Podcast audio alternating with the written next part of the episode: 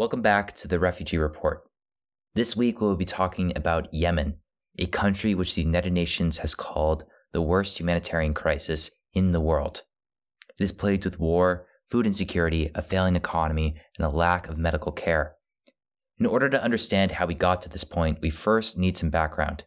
But before we begin, we would like to warn you that the information and audio presented may be disturbing. Listener discretion is advised. Yemen is a country in the Middle East located at the bottom of the Arabian Peninsula. It is a predominantly Muslim country that speaks various Arabic dialects. It is a rich culture filled with traditions that have existed for thousands of years. Much of Yemen has been colonized by the British Ottoman Empire and Saudi Arabia, which has most likely contributed to its political instability. In fact, Yemen did not become a fully unified country until 1990. Since then, the country has been burdened with corruption and tribalism. President Ali Abdullah Saleh took power and served as president for 20 years. His tenure was filled with corruption and anti democratic ideals. This made him an increasingly unpopular figure throughout Yemen. This reached a boiling point during the Arab Spring of 2011. A region was gripped with freedom fever fueled by social media, protests erupt in Algeria, then Yemen. Its leader, Ali Abdullah Saleh, seriously injured when his palace was shelled, left the country for treatment, returned, and later gave up power. Due to numerous protests throughout Yemen, President Saleh was successfully pushed out of power. However, the vice president Abdurabu Mansour Hadi then rose to power. He was propped up by the Gulf Cooperation Council a regional coalition responsible for reorganizing Yemen following the Arab Spring. This organization is notably led by Saudi Arabia, a country that has been active in the crisis since. The coalition essentially reinstated the same government as before, which led to the rise of the Houthis in 2014, a Shia minority from northern rural Yemen. This group, along with other factions, began an uprising against the government. In fact, former ousted President Saleh joined the Houthis in an attempt to regain power, a person the Houthis had protested during the Arab Spring. The Houthis took up arms and captured the capital city of Sana'a, along with other cities throughout western Yemen. President Hadi was then ousted and fled to Saudi Arabia. However, the Saudi Arabian government wanted to keep Hadi in power and began their military involvement in Yemen along with a coalition of other countries. Some of these countries include the UAE, Qatar, Jordan, Egypt, and other Gulf countries. An essential element of the Saudi military campaign is its bombing raids. The Saudi Arabian led coalition has been bombing Yemen. The goal? To push out Houthi rebel forces who swept to power last fall and ousted the president, and who the coalition view as a proxy for their arch rival Iran. As of 2019, Saudi Arabia has carried out a staggering 19,000 airstrikes. This air campaign has come under international criticism for targeting civilians. Some previous targets have included hospitals, schools and school buses, funeral homes, public markets, and other public spaces. These airstrikes have led to the deaths of thousands of civilians, many of whom are children. Due to these airstrikes, the UN has opened a human rights investigation into Saudi Arabia. The US has been criticized for its involvement in these airstrikes because Saudi Arabia is the largest purchaser of US weapons. Some of the machinery used to carry out these strikes were supplied by the US military and US businesses. In addition, the Air Force has refueled Saudi planes mid flight during these airstrikes, which has prolonged the amount of time Saudi planes can stay in the air. The US has become involved in the conflict due to the emergence of terrorist groups in Yemen, including branches of ISIL and Al Qaeda. This has unfortunately been the case in many Middle Eastern conflicts in which bad actors are taking advantage of the chaos. However, the US has made some punitive attempts at halting civilian bombings. For example, the Obama administration created a no hit list of civilian targets, but the Saudi government appears to have completely ignored that. Also, there have been attempts in Congress to cut off U.S. funding for Saudi military efforts in Yemen, but no legislation has effectively stopped or limited the airstrikes.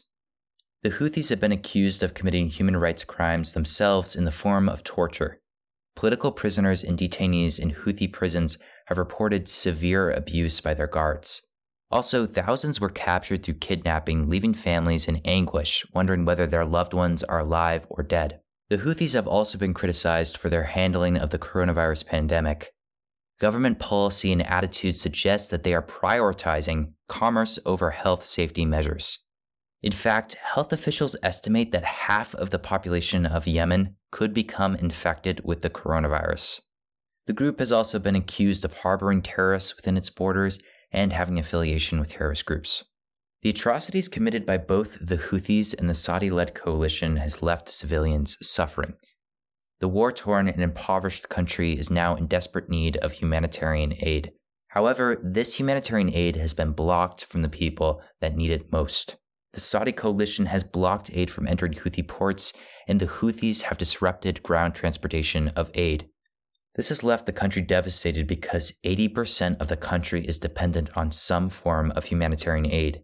That is an estimated 21 to 25 million people, 11 to 12 million of whom are children. This is what has turned a bad humanitarian situation into a huge catastrophe.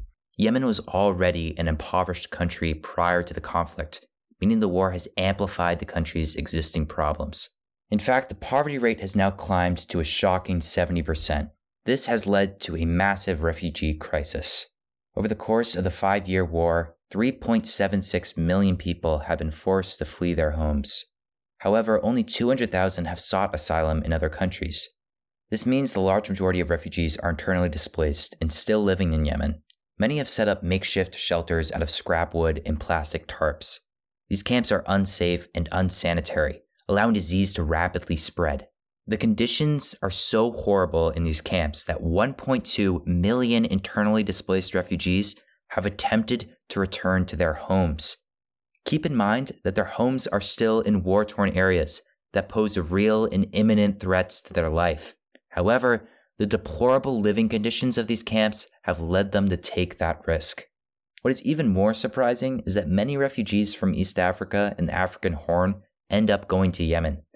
These refugees pass through the country in an attempt to seek asylum in rich Middle Eastern countries.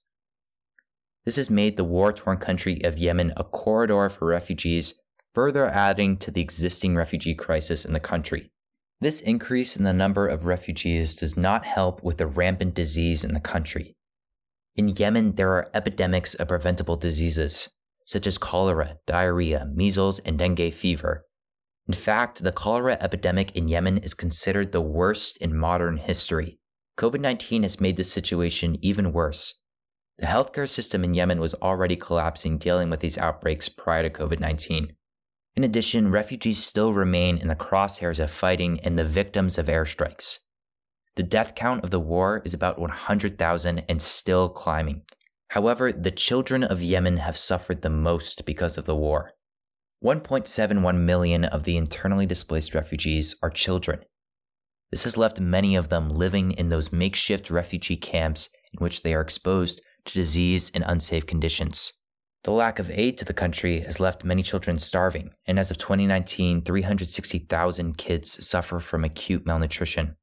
Also, 2.5 million children under the age of 5 now have stunted growth. This is an irreversible condition.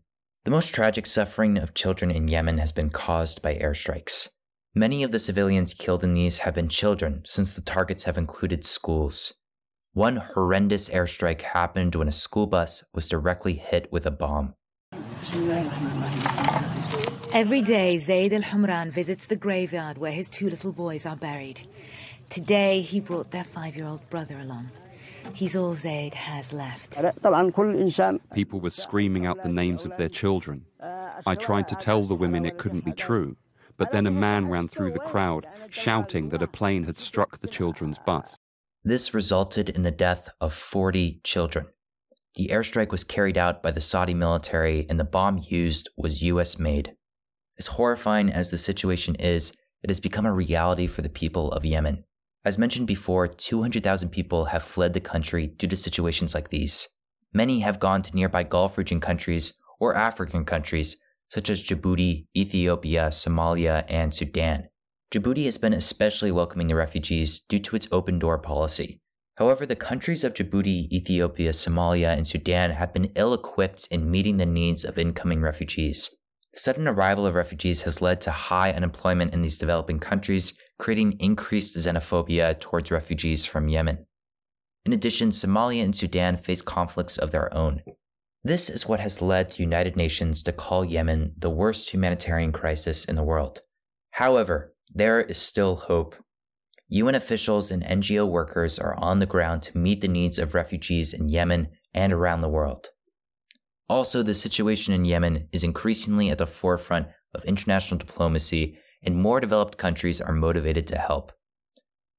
Although change may be slow, I believe the continued and persistent efforts of diplomats and world leaders could bring peace to the country.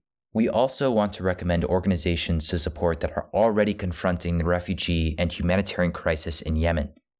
The first is Save the Children.